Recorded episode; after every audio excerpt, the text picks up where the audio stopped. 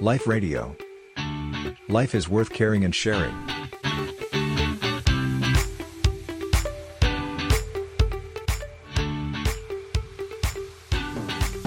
ในฐานะที่พระอาจารย์ได้ได้เจอกับเอ่อคนที่เข้ามาให้คำแนะนำปรึกษาเนี่ยค่ะ ในช่วงแบบเนี้ยค่ะ ส่วนมากคนเขามีปัญหาอะไรบ้างคะพระอาจารย์ เคยมี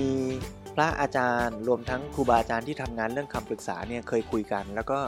มี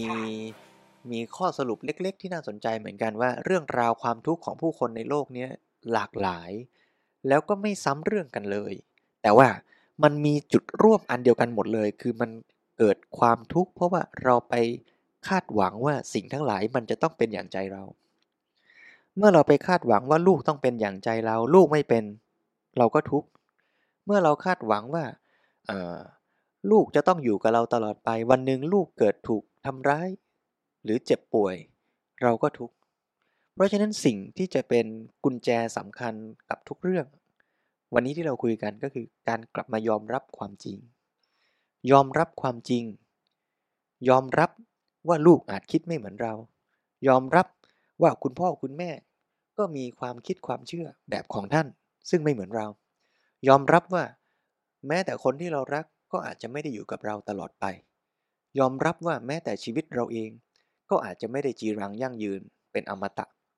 แต่เมื่อเรารู้และยอมรับอย่างนั้น ไม่ได้แปลว่า รู้แล้วยอมรับ เสร็จแล้วก็ทำอะไรไม่ได้ ก็เลยปล่อยเลยตามเลย แต่หมายความว่าเมื่อเรารู้แล้วยอมรับ เราก็ต้องกลับมาตั้งหลัก แล้วทำสิ่งนั้นตามความเป็นจริงของมันให้ดีที่สุด เมื่อเรารู้ว่าชีวิตเราไม่แน่นอน เรามีเวลาจำกัด เราจะใช้มันให้ดีที่สุดอย่างไร เมื่อเรารู้แล้วยอมรับว่าพ่อแม่เราลูกเราอาจจะคิดไม่ได้เหมือนเรา เขาคิดต่างจากเรา แล้วเราจะพูดคุยกัน จะหาทางออกร่วมกัน จะอยู่ร่วมกันยังไง ถ้าเรายอมรับ แล้วเราก็กลับมาพูดคุยหาทางออกร่วมกัน ชีวิตเราก็ดีขึ้น สังคมก็ดีขึ้นด้วยเจริญพร